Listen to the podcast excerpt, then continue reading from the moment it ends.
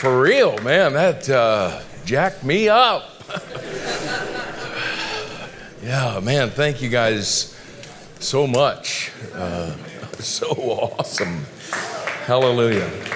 Uh, and they're all coming to our quiet time on Monday morning uh, to get us rolling. Boy, wouldn't that be awesome? You start your day like that. Y'all go ahead and take your time, though. Just kidding. you know, uh, Brandon and Eric didn't, uh, I, I, evidently, you guys didn't get the memo that some of the young adults were wanting me to sing a solo tonight.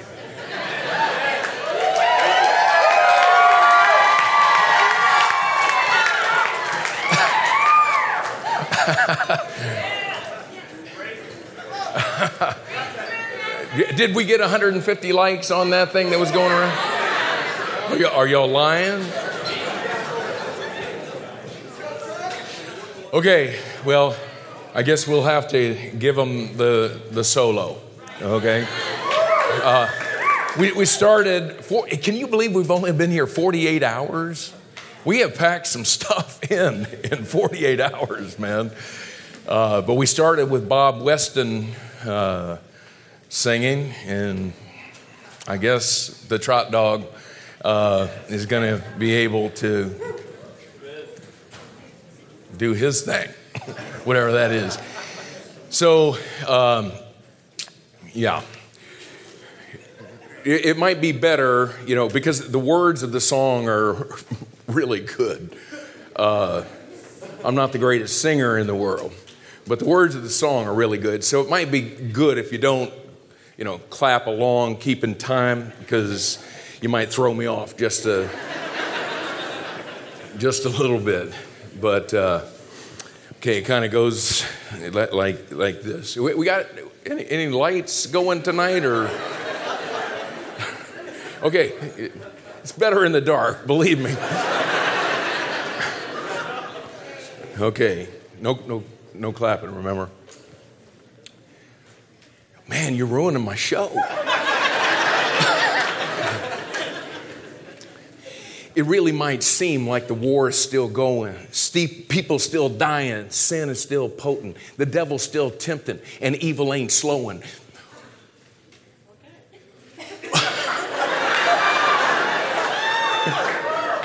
The general is coming with keys in his hands. Then death and Hades, they'll freeze where they stand to see they've been defeated. Please understand, if they don't want to see him, bro, the king is the man. He's a man of war, a beast on the battlefield, obliterating all the evil forces that are killed. Where's your sting, death? Oh, you ain't got it, bro. Where's your victory? Oh, you've been swallowed whole. When he's back, keep on fighting Jehovah. He'll toss you in a lake of burning fire and sulfur. He's a titan, a soldier. He'll wipe away our tears and our fears, and all our pain and death will be over.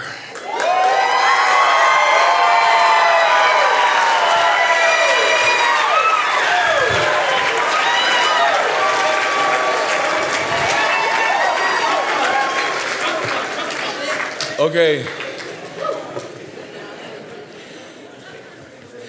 For all you people that are watching everywhere, I am so sorry.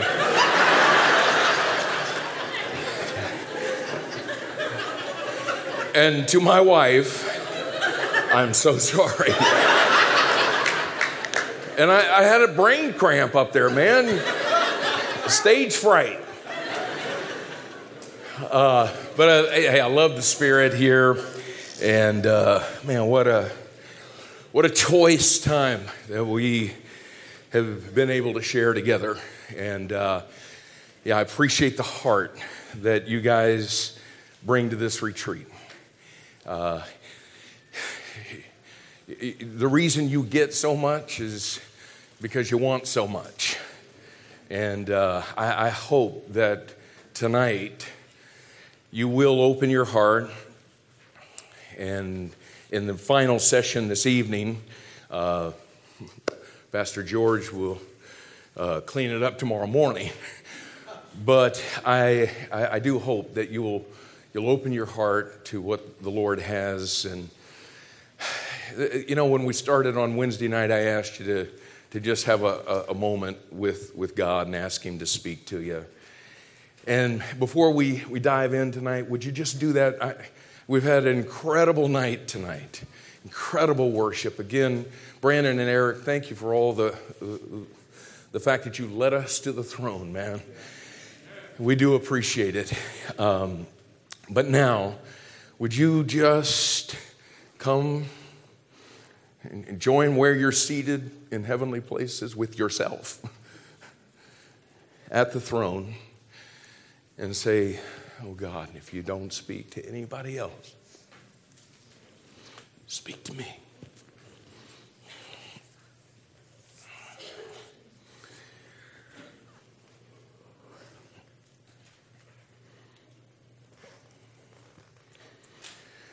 And Lord, I, I, I pray tonight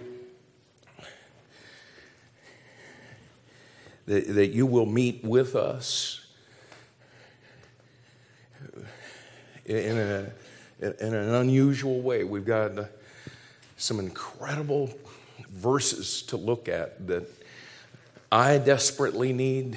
Everybody in this room, I believe, desperately needs these. And so, Lord, may the Spirit of God be free to move in all of us. May the word of the Lord have free course and be glorified in this place. And I pray that it'll result in uh, our lives being changed.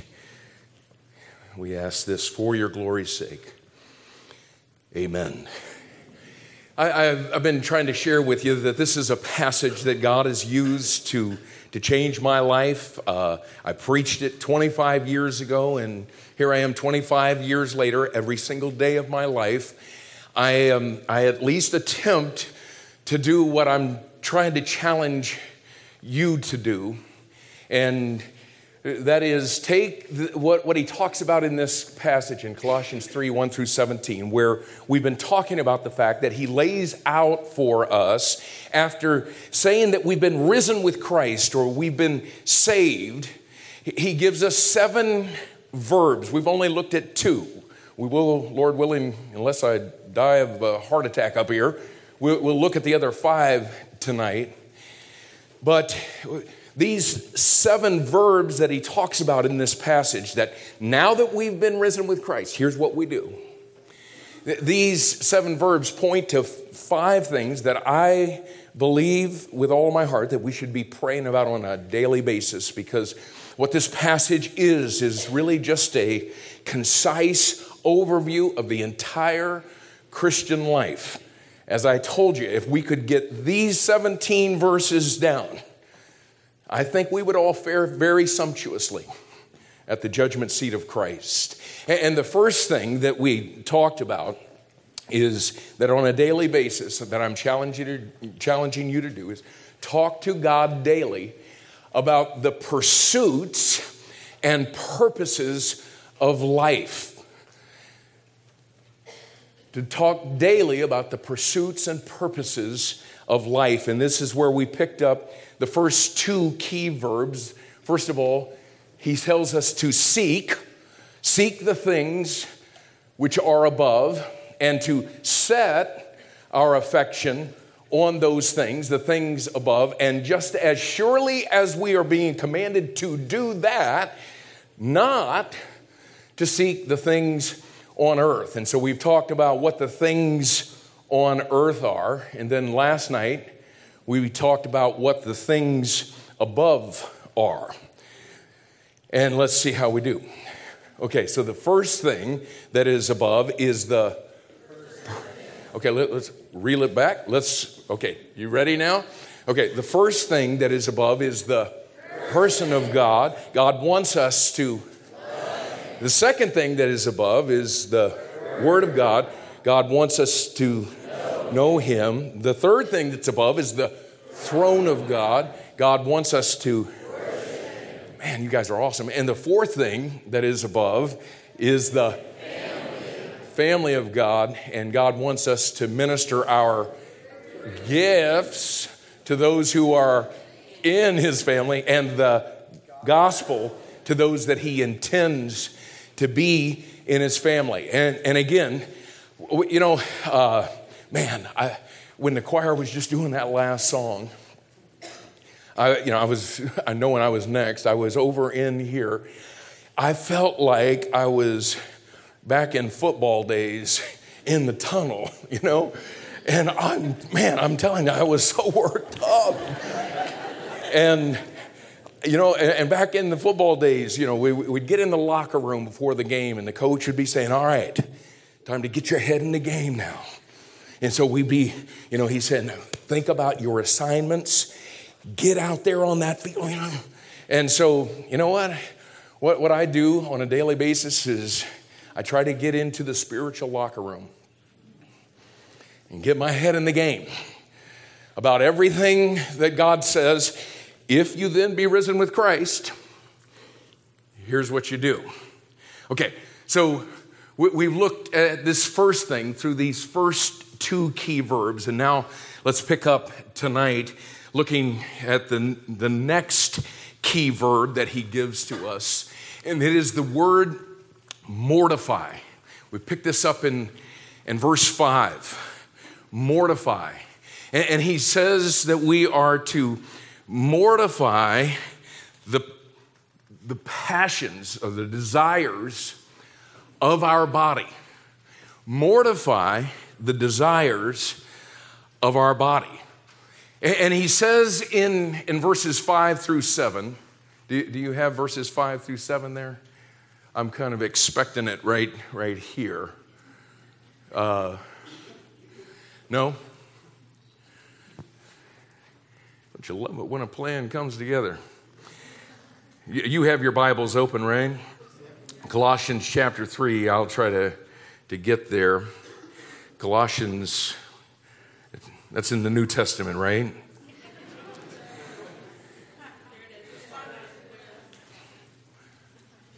Yeah, that's, that's not it. That's verse 3. Yeah, but I want five through seven. But th- thanks for your, your help. I hate to, you guys keep trying to help me, and I'm, no, I don't want it. I, I, I had the monster drink that George had.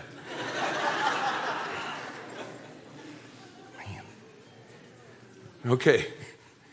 He, says to us, here's that key verb. Mortify, therefore, your members which are upon the earth. Fornication, uncleanness, inordinate affection, evil concupiscence, and covetousness, which is idolatry, for which things' sake the wrath of God cometh on the children of disobedience, in the which ye also walked sometime when ye lived in them. And in terms of what he's saying here, I'm suggesting that we talk to God daily about the passions of our body mortify the desires of our, our body. Okay, so what we've been learning together is that back in Colossians chapter 2 and verse 12, what he taught us is that our salvation meant that we died with Christ we were buried with him, and the power that God put into operation that raised Christ from the dead physically is the same exact power that God used to raise us to new life in Christ. And listen, what he did at, at that time when we were risen with Christ, what he did was so incredibly powerful. And it was such a transformation in our life that Second Corinthians chapter 5 and verse 17 says, Therefore, if any man be in Christ, he is a new creature. Amen? Old things are passed away. Behold, how many things? All things are become new. And I want you to just hang with me on that last little part there where he talks about all things have become new. Make sure that you get this. This is unbelievably important. What he's referring to here is the newness that took place in our soul and our spirit when we called upon the name of the Lord to save us. But now listen, the fact is that transformation that took place in our soul and in our spirit when we were redeemed by the power of God, that soul and spirit is still housed in the same physical body we had before we were placed in Christ. And boy, you better make sure that you understand that. Your soul and spirit is made new, but housed in a body of flesh. And you see, this is why Paul says in Ephesians chapter 1, verses 12 through 14, that we, we are awaiting the redemption of the purchased possession. There's something we're still waiting on. In Romans chapter 8 and verse 23, uh, Paul sheds a little light on what this, this whole thing is that he's talking about when he talks about the uh, redemption of the purchased possession. He, he says here, even we ourselves groan within ourselves, waiting for something waiting for the adoption, to wit, the redemption of our what? Our body. L- listen, y'all. Until we are actually entering into the groaning, awaiting the redemption of this sorry fleshly body, we're going to struggle with sin. We're going to struggle even if we're groaning. but there's something to groan about, y'all. When you, when you finally recognize what God is actually saying to us, eh, eh, eh, get this. When the Lord Jesus Christ purchased our redemption, He purchased every part of us our soul, our spirit, and our body. And when we called upon the name of the Lord Jesus Christ to save us, our spirit and our soul at that very moment experienced its glorious redemption. However, the redemption of our body is something that is going to take place at the rapture. And 1 Corinthians chapter 15 verses 53 and, and verse 54 say, For this corruptible, what corruptible? This corruptible body must put on incorruption. Something's gonna have to happen to it. And this mortal, this mortal what? This mortal body must put on immortality. So when this corruptible shall have put on incorruption, and this mortal shall have put on immortality, then shall be brought to pass the saying that is written Death is swallowed up in victory. Philippians chapter 3, verses 20 and 21 tell us that what's actually going to be taking place at the rapture, when this corruptible and this mortal puts on incorruption and mortal uh, uh, immortality. What it, what it tells us here is the Lord Jesus Christ is going to change our vile body that it may be fashioned like unto his glorious body. That's what we're awaiting, yo. But the point is, we don't have that glorified body yet. And that's what Paul is saying in Colossians chapter 3, verses 3 through 5, when he says, For ye are dead, and your life is hid with Christ in God. When Christ, who is our life, shall appear, next word, then then shall ye also appear with him in glory. That's when we get a glorified body, but not until the rapture. And look at what he says there. Based off of that, mortify, therefore. Okay, I, and we know this. Anytime we see the word therefore, we always look to see what it's what it's there for. And listen, this is the key to understanding these verses because you see, verse 3 is actually reiterating what he said in Colossians chapter 2 and verse 12. I mentioned it a minute ago that we died with Christ when we called upon his name. We were buried with him, and we've now been risen with him, and our whole life now is all about him because we don't have a life anymore.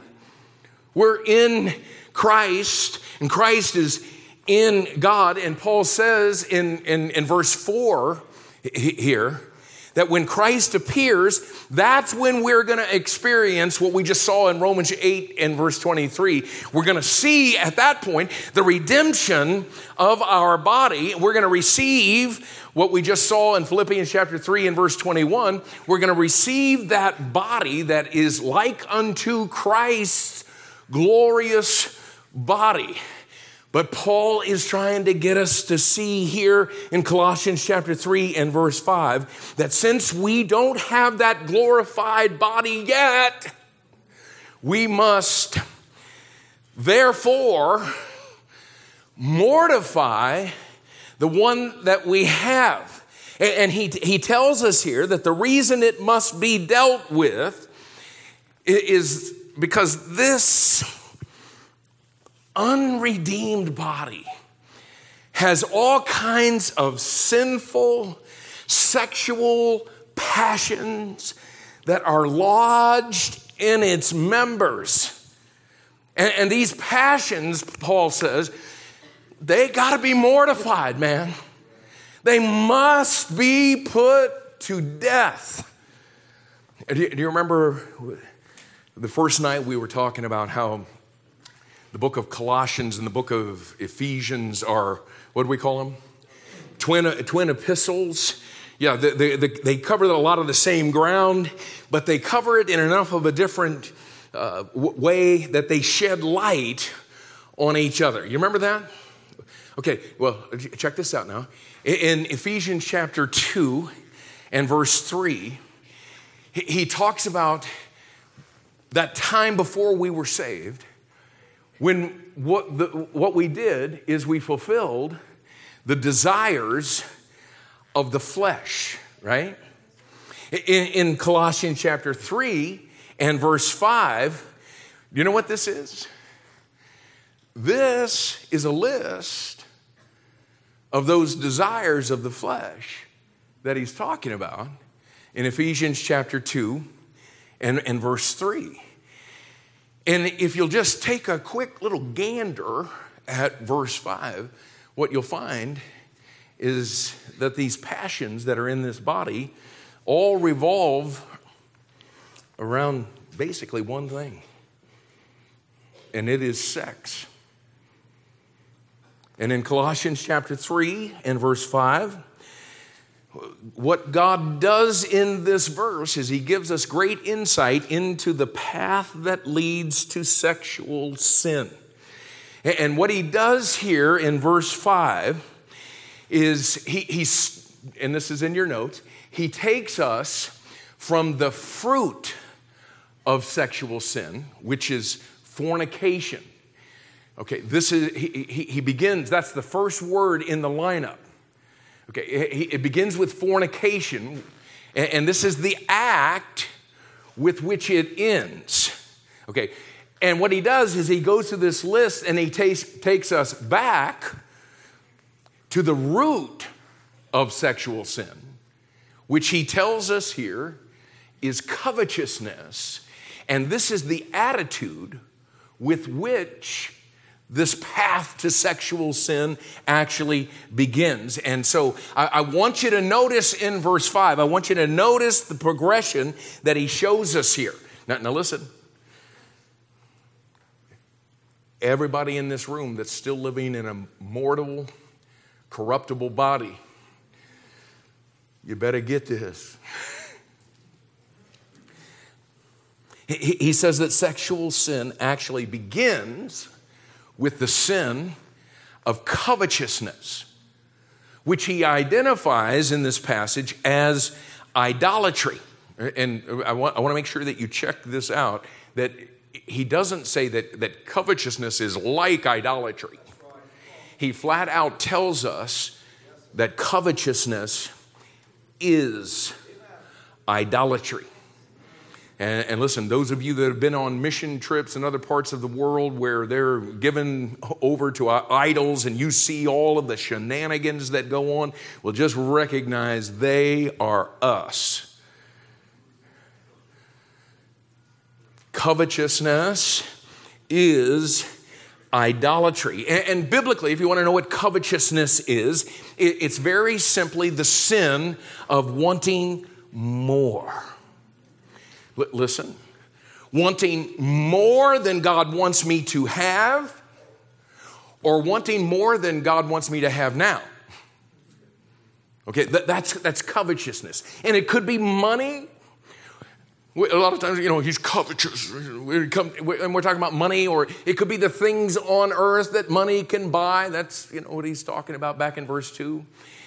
But basically, what he's showing us here is how this word covetousness makes its way into this whole path that leads towards sexual sin that is necessitating the fact that on a daily basis we've got to have to figure out biblically what it means to mortify this fleshly body and the desires of our flesh. But it begins with a desire for something that God says is out of bounds. For singles, sex before marriage. Okay? For married folks, sex outside of marriage. And God says, mortify that desire or that covetousness, or shall we say, I'm glad you're tracking, idolatry. But what he shows us here is that if we don't mortify it, it leads to the next thing evil concupiscence. And concupiscence is obviously a $20 word that has to do with sensual and sexual desires that are clanging around in these bodies that are awaiting their redemption. And again, now you begin to see why Paul says that we groan within ourselves, awaiting the redemption. But there's these desires that are clanging around in us that are outside of that marriage bond that are evil, and he calls them evil concupiscence.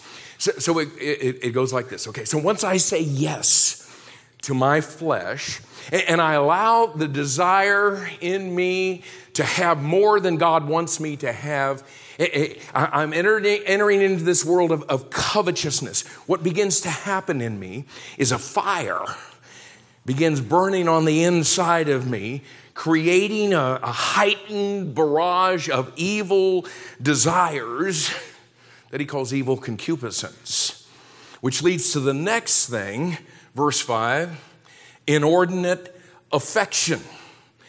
And inordinate affection is very closely related to the evil concupiscence. It's just, it's another step down the road. The fire inside is burning hotter, the evil desires are further heightened, and the mind begins to think about ways to actually fulfill those desires. And then those passions begin to manifest themselves in the next thing uncleanness. And now what's happening? The flesh begins to act on the sinful lust and the sinful passions, the sinful desires, which then leads to the next thing the act of fornication. Now, for time's sake and to get through the, the, the, passage tonight, I, I really don't have the time to try to work all of that. I'm going to trust the Spirit of God as He begins to show all of us in this room, that nobody wakes up one day and just bam commits fornication. There's a path. It begins with just the sin of wanting something more than God wants you to have, or more than God wants you to have now. And, okay, y'all, do you know how strong God is on this thing of fornication? He, he says in 1 Corinthians 6 every sin that a man commits is outside the body, but this one affects you from the inside out. And you don't even know it's happening. And you think you're getting by with it. And we ain't. And God tells us in Acts chapter 15 and verse 29, He says, listen, y'all, abstain from it. Anybody need me to comment on that? Acts 21, verse 25, he says, keep from it. In 1 Corinthians chapter 6 and verse 18, he says that we are to flee from it. In 1 Corinthians 7 and verse 2, he says that we are to avoid it. In 1 Corinthians chapter 10 and verse 8, he says, don't commit it. In Ephesians 5 and verse 3, he says, don't let it once, not even once, be named among you now that you've been saved.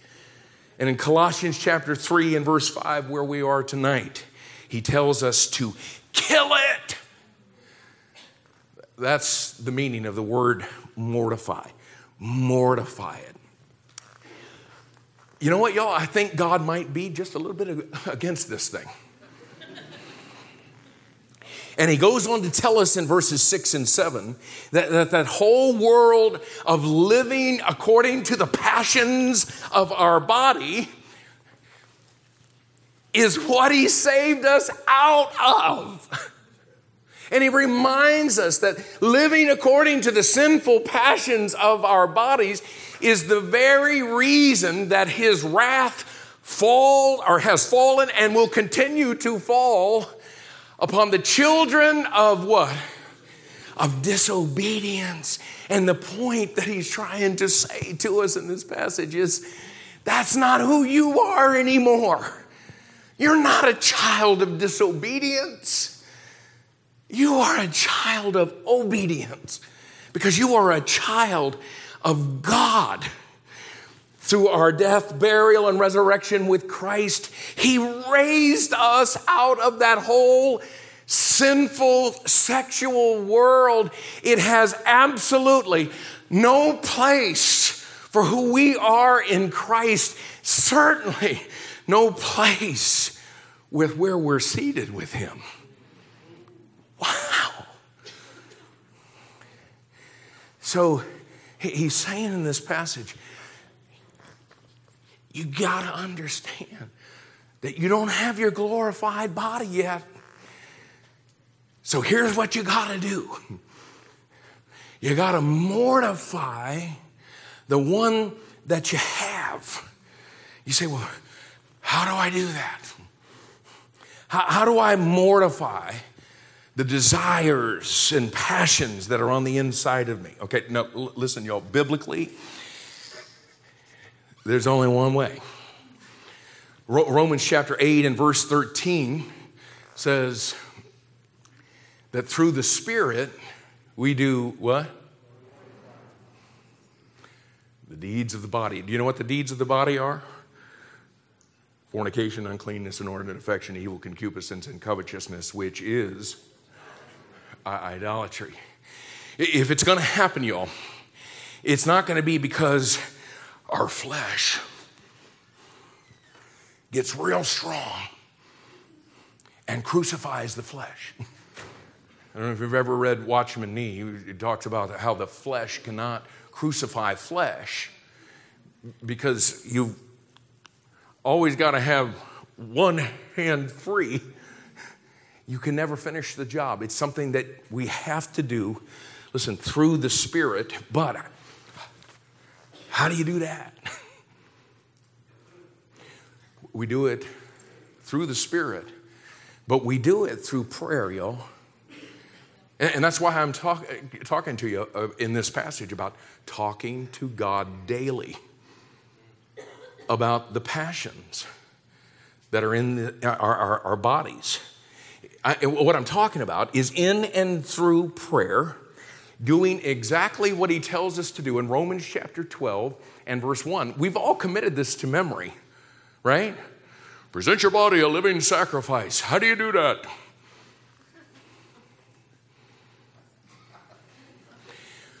But he does say, present your body, right?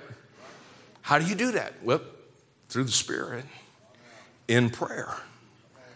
I come on a daily basis and say, God, I'm coming to you right now, recognizing I don't have a redeemed body yet.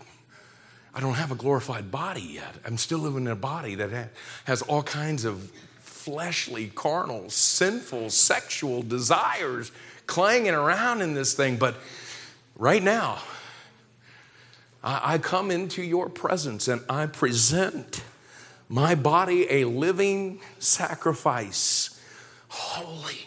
The deeper life, this is Christianity 101. This is my reasonable service. That, that's what Romans 12 1 is. There's something that we do, but we can't do it in the flesh. We got to do it in the spirit, and we do it through prayer. And, and I'm talking about on a daily basis in prayer and through prayer, actually doing what he tells us to do in Romans chapter 6 and verse 13 when he tells us to yield our what? the members, the members of our body, that all of those sexual passions that we just looked at in Colossians chapter 3 and verse 5, they got lodged in these members. Uh, he says, Mortify therefore your members. Okay, and, and so what we're talking about is on a daily basis, coming and actually yielding the members of our bodies, not as instruments of unrighteousness unto sin, but through prayer and by the Spirit, yielding ourselves to God, listen, as those that are alive from the dead. In other words, risen with Christ. And, our members as instruments of righteousness unto God. I'm talking about presenting your body. I'm talking about yielding your, your members I, am I'm, I'm talking about in prayer and through prayer, knowing the full reality of what Paul was talking about in Galatians chapter 5 and verse 24, where he talked about, and they that are Christ, anybody here Christ? And they that are Christ have crucified, mortified the flesh with the affections and lusts how do we do that, y'all? Through the Spirit, in prayer.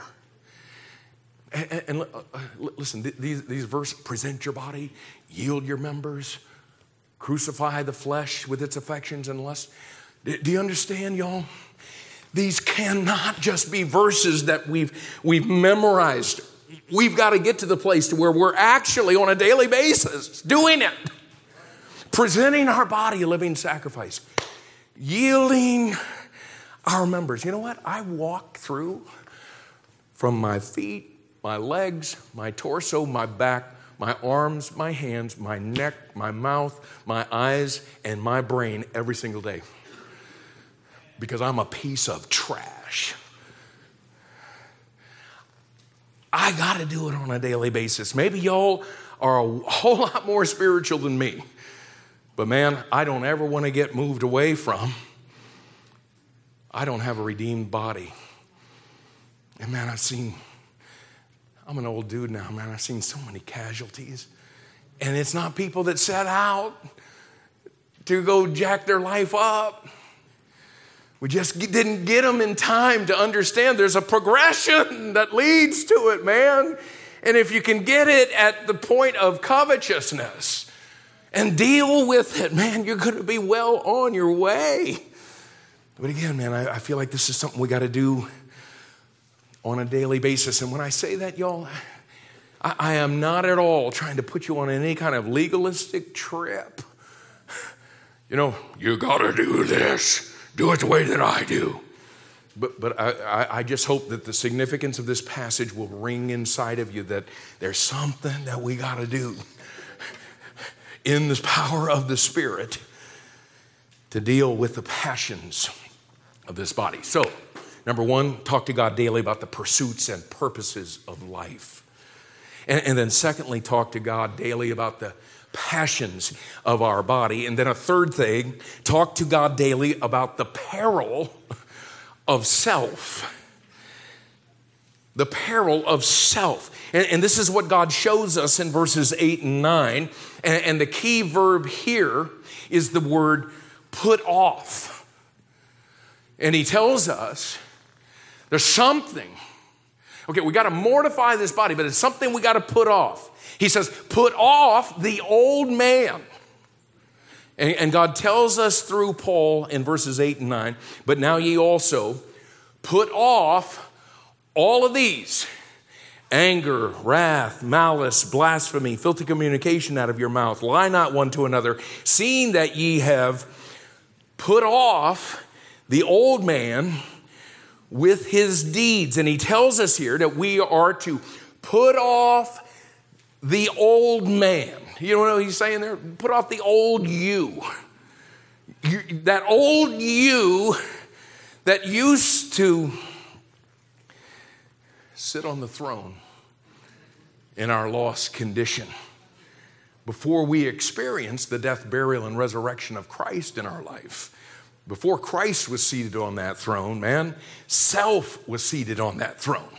And, and the reason I'm talking about talking daily to God about the peril of self is because in 2 Corinthians chapter 3, verses 1 and 2, uh, 2 Corinthians, uh, well, hello, 2 Timothy chapter 3, verses 1 and 2. This know also that in the last days perilous times shall come. And he goes on to list about 20 different things.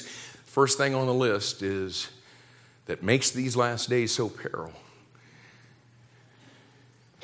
is lovers of their own self. And I, I remember we talked about that specific Laodicean application in the book of Colossians that he's, he's addressing issues that we in the Laodicean ch- church period need to deal with. in this thing of self, oh, oh my goodness. Uh, one of the most convicting passages in the, in the New Testament for me is Philippians chapter 2 and verse 19 through 20. Uh, he, says, But I trust in the Lord Jesus to send Timotheus shortly unto you, that I also may be of good comfort when I know your state.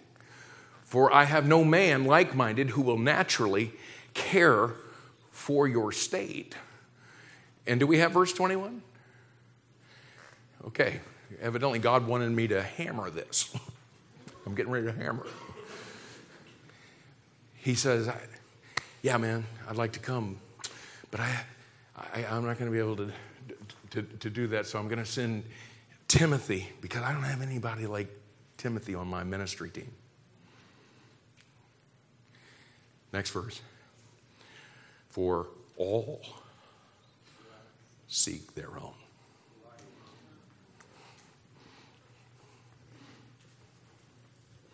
How about that, preacher? all seek their own. It can get pretty gnarly, oh. I, look like I'm doing a spiritual thing right now, don't I? He's preaching the word. Man, he loves the Lord. You don't know that. I might love me. And this may have been a cool way for me to get what I've always wanted notoriety.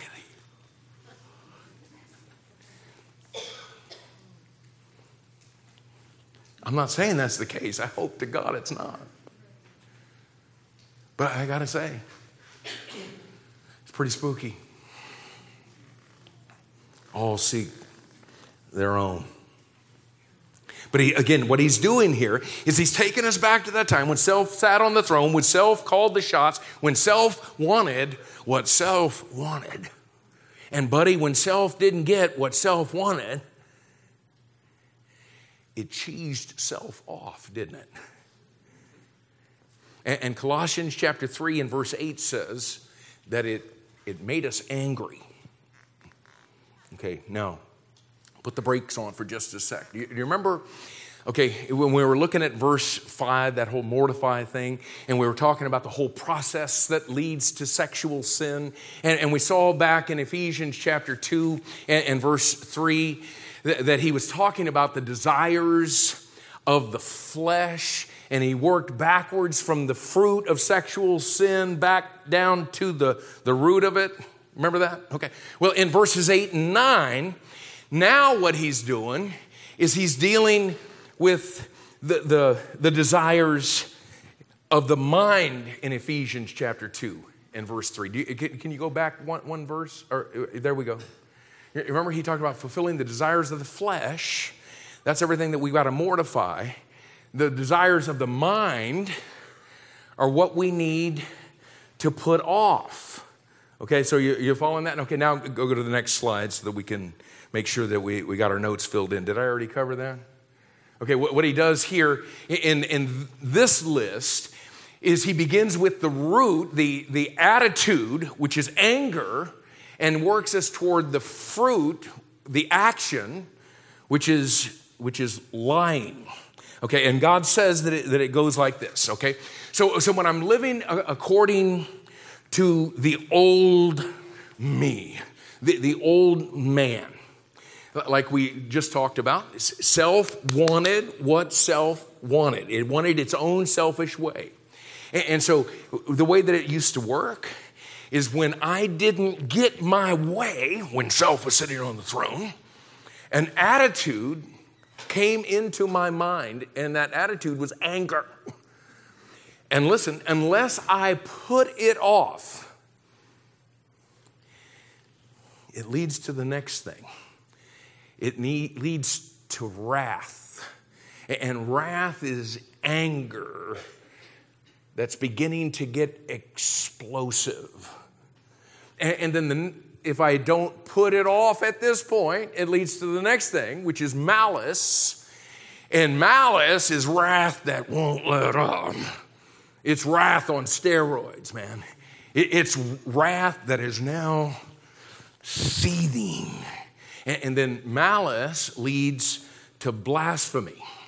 Now, now, usually when we, when we think of blasphemy, we, we think of someone who's taken the Lord's name in vain, right? Okay, but what Paul lets us know here is that there's another nuance of that word, and that is that when we have built up frustrated self will, and we begin to spill out venom against another person, we are guilty of the sin of blasphemy. And so, are you seeing this progression? Anger leads to wrath, wrath leads to malice, malice leads to blasphemy, and then the next thing, filthy communication out of your mouth. Anybody know anything about this progression? And it is, it is amazing. The words that can come out of the mouths of those of us who profess to be risen with Christ especially when we allow ourselves to get into a fit of rage. Filthy communication out of our mouth leads to the next thing, which is lying. You know, when I was working through this passage, I was like, wow, that one just kind of seems pretty random. What, what's that all about? Okay. Well, the way that fits in here is okay, so we allow ourselves to just get totally cheesed off and we're to the point now to where we're ranting and raving and we're pushing everything that got us all worked up into a lather. We, we, we get it to the place to where we've so exaggerated it.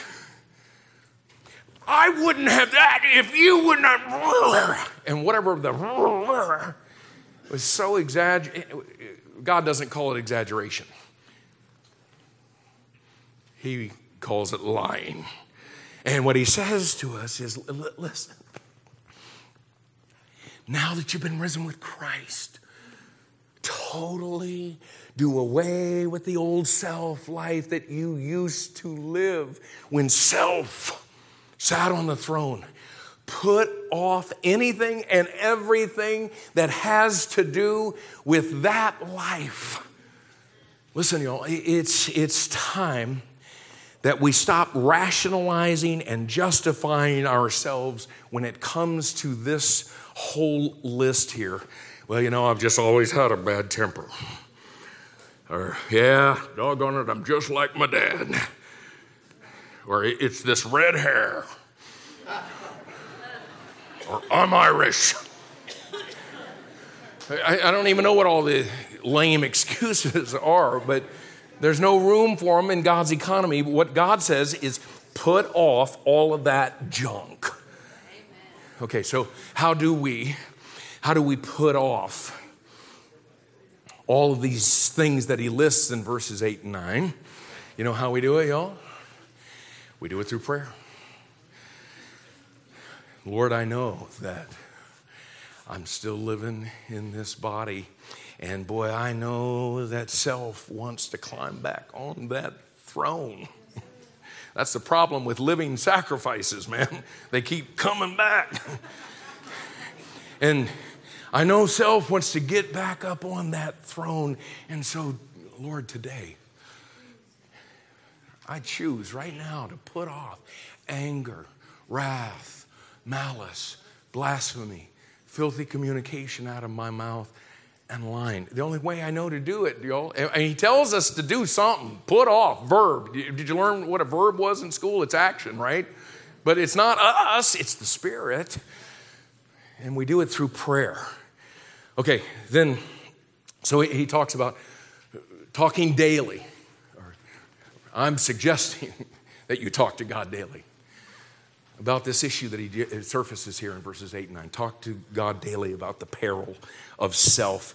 And then he shows us a fourth thing in terms of how to walk on earth like somebody seated in heaven. Number four, talk to God daily about the priorities of Christ. Talk to God daily about the priorities of Christ. Okay, listen, I can't say enough about the fact that we've got to put off the old man, but I want you to notice that in the passage it doesn't stop there. That's just that's just half of it. You know, so many people, you know, are trying to overcome their temper and their, their tendency to fly off of the handle and all that. And, then, and, and what they do is they try and try and try to put off these things that we just talked about in verses 8 and 9, but it just never seems to work. And the reason is we'll never be able to keep the old man off without putting on the new man. You remember Jesus talking about getting the house all cleaned out? Okay, some of us keep trying to clean the house out, but we don't put the right stuff in. And so, man, it just comes back with a, a, a vengeance, man. And the first key verb in this section is put on the new man. Paul tells us in verses 10 through 14. And I put on the new man, which is renewed in knowledge after the image of him that created him, where there is neither Greek nor Jew, circumcision nor uncircumcision, barbarian, Scythian, bond or free, but Christ is all and in all. Put on, therefore, as the elect of God and holy and beloved. Here it is. Put this on bowels of mercies, kindness, humbleness of mind meekness, long suffering, forbearing one another, and forgiving one another. If any man have a quarrel against any, even as Christ forgave you, so also do ye. And above all of these things, put on charity, which is the bond of perfectness. And I want you to notice several things here. First of all, notice in verse 10 that the new man is renewed in knowledge And obviously, he's referring to the knowledge of the word of Christ that he talks about down in, verse 16. We've got to renew our minds with the word of Christ. The second thing that I want you to notice here is that the eight things that he tells us in this passage that we are to put on in verses 12 through 14, listen now, they're all the things that Christ put on him when he made us as 2 corinthians 5.17 when he made us new creatures in christ or as colossians uh, chapter 3 and verse 10 says when he made us the new man listen these eight things that he's talking about in, in these verses these are the things that actually brought christ to the cross these are the things that Christ manifested on the cross when he died our death. You know what he had on him? Bowels of mercies. You get that, don't you, when it comes to your salvation? Unbelievable kindness, humbleness of mind, meekness, long suffering forbearance, forgiveness. And above all of these things, man, Christ had on charity, the bond of per- perfectness. And God says, listen now. Now that you've been risen with Christ, in, in all of your dealings with people, and especially with people who violate you, just do this Put off all that anger, wrath, malice, blasphemy, filthy communication, and lying, and put on everything that Christ had on him when he made you the new man. I, I, time is fleeting, and I, I, don't want I, I, don't, I, don't, I don't want to hang on the rim here, but I do want to ask you this, okay? And, and we'll move on. Okay, so he gives us this list in verses 8 and 9 that we're to put off. He gives us this list in verses 12 through 14 that we're to put on. Okay, I want you to, I want you to look at those two lists. And I, I'd love for you to just think right now. If someone were to ask your spouse, if somebody were to ask your parents, if somebody were to ask your roommate, if somebody were to ask your kids, which list characterizes them?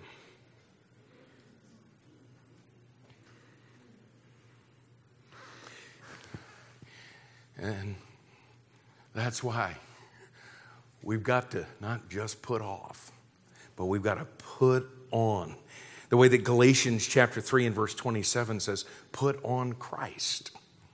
Again, everything that he had on him when he made us the new man, new creatures in, in, in Christ. Listen, y'all, the, the Christian life doesn't get any more basic than this list in verses 12 through 14. It doesn't get any deeper than that. And like I said a few minutes ago, this is not the deeper life. You know what this is? Christianity 101. Remember how the passage started? If you then be risen with Christ. Okay, here's what you do. And we're just going through the verbs, just looking, what, what does he actually tell us that, that we are to do? And, and listen, y'all, I don't, I don't, care how much you know about the Bible. I don't, I don't care how smooth you can communicate the Bible. I don't, I don't care what everybody else thinks is true about you. What matters is what the people who live with you know is true. Because that's who we really are. And that's what Jesus knows is true about us. And again, I say, this, my friend, is Christianity 101. And then notice the next key verb in this section concerning the priorities of Christ in our lives. Verse 15 says, Let. How about that? Let the peace of God rule. He says, Let the peace of God rule in your hearts, to the which also ye are called in one body, and be ye thankful. And again, had we been making our way through this book together, you know, we came through chapter one and chapter two. Back in chapter one and verse 20, we would have already learned that he taught us that Christ made peace through the blood of his cross. We were called to peace through what he did when he reconciled us to himself, so that now we're under the rule of Christ, which is the rule of peace. And God is simply telling us in Colossians chapter 3 and verse 15, listen now, to let, oh, please listen to that word, man. Let the peace of God rule in your hearts. Listen, y'all, Christians are ruled by so many other things than peace, which means that they're being ruled by something other than Jesus because He is our peace. They're, they're ruled by fear, they're ruled by worry, they're ruled by anxiety and anger and bitterness and lust and people and all kinds of other things that have absolutely nothing whatsoever to do with our calling in Christ to peace. And, and, and listen, you can always tell people who have the peace of God ruling in their hearts because they're thankful people. you, you, you, there's just something about the peace of God that creates in us an attitude of gratitude. And, and so he, he says here, let the peace of God rule. And then there's one other key verb in this section the word let. That, that was the same one we just looked at. I know he does it again. Let. let the word of Christ dwell Verse 16, let the word of Christ dwell in you richly in all wisdom, teaching and admonishing one another in psalms and hymns and spiritual songs, singing with grace in your hearts to the Lord. You know what? When you look in the twin epistle, all of those things that he talks about there are the result of being filled with the Spirit. And we begin to learn some things about what it is to be filled with the Spirit. It is allowing the word of Christ to dwell in us richly. And again, listen, it can't just be in our memory banks. This is more than memorizing scripture. Yeah, that's a, that's a great start. I love it. Let's do it. But what he's talking about is letting it dwell in 1 Kings chapter 8 in verse 13. He defines the word dwell as a, a settled place. And, and what he's talking about is letting the word of God, the word of Christ, Find a settled place in every part of the fabric of our entire being so that we're living our lives, listen, not according to the desires of the flesh and of the mind, Ephesians 2 3, but according to the desires of Christ as they're revealed in His Word. I think that's it's up there so you can fill in the, the blanks so that we're living not according to the desires of the flesh and the mind, but according to the desires of Christ as they are revealed in His Word. And so He tells us to talk to God daily about the priorities of Christ. Put on the new man, let the peace of God rule, and let the Word of Christ dwell, which leads to the fifth thing. And what I'm suggesting and challenging you to do is to talk to God daily about the presence of Christ.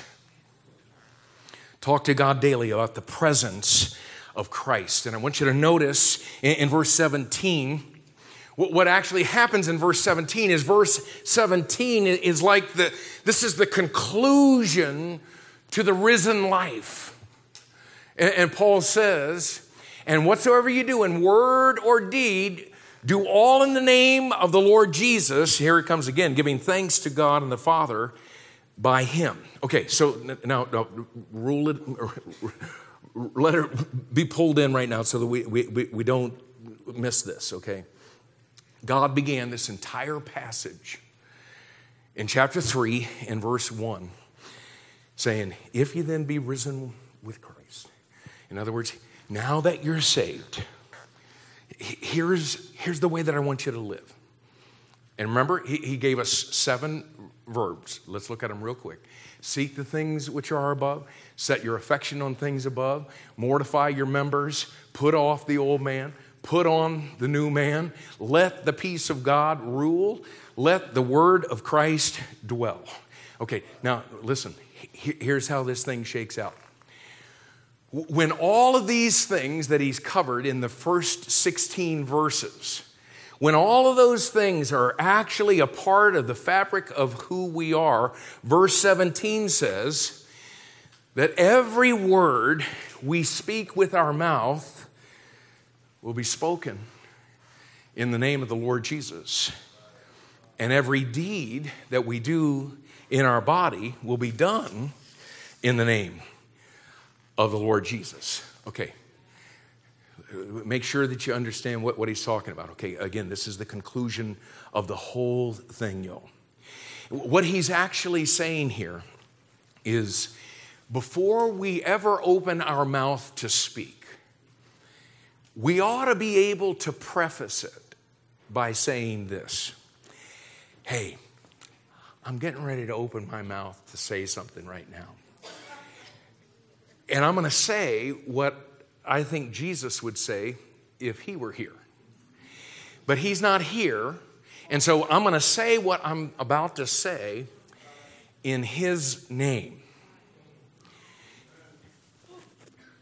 You think that might change some of the things that come out your mouth?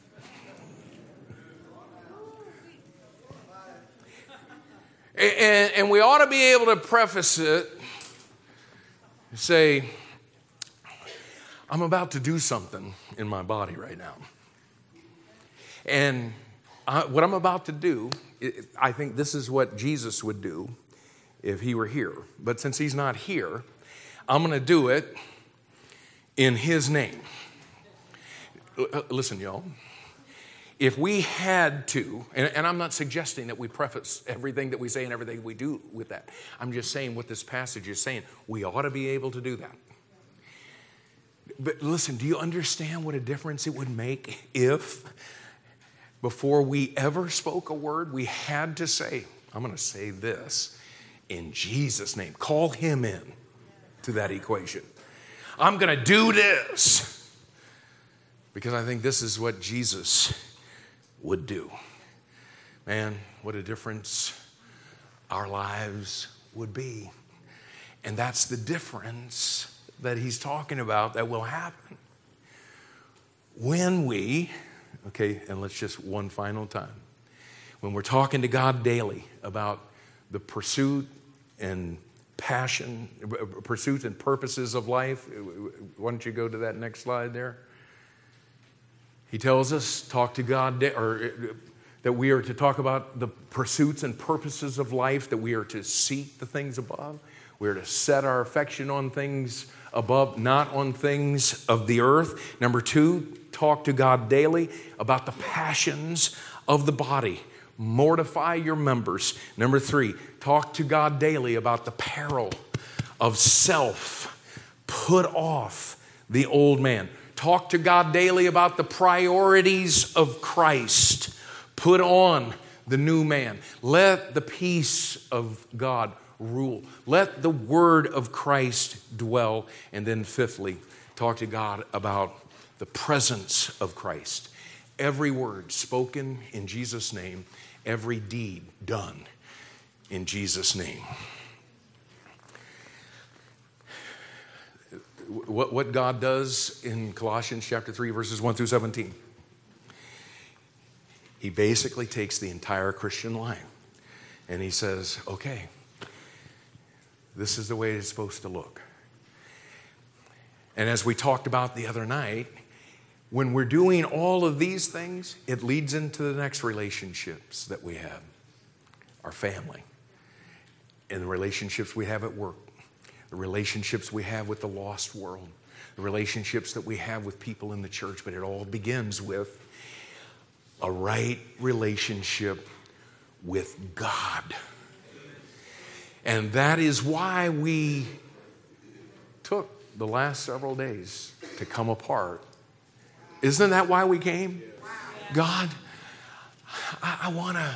I want a, a different kind of relationship with you. And I want to ask you right now to, to bow your heads with me and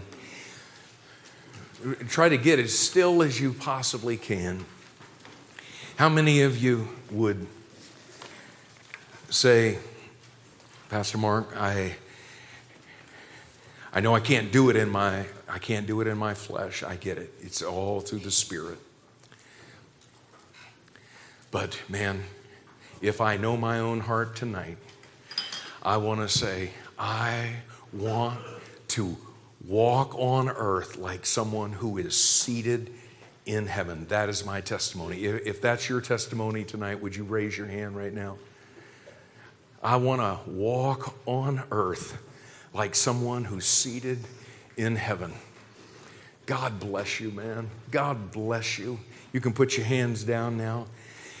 And, listen, some of you, you may want to, you may want to come forward and just nail down a, a, decision. Some of you may want to grab your pastor and, and just have him pray with you about whatever it is. If you're just, uh, what, what I, I want you to respond however you feel like you need to respond, even if it is you just standing right where you are in stillness before God and saying, Oh God, I surrender myself to your purposes in me. Help me, oh God to walk on earth like someone who's seated in heaven. Let's stand together and let me pray. Father, I pray that your spirit will move among us. The people will do what they need to do. And I, I pray that life changing decisions will, will happen in this room.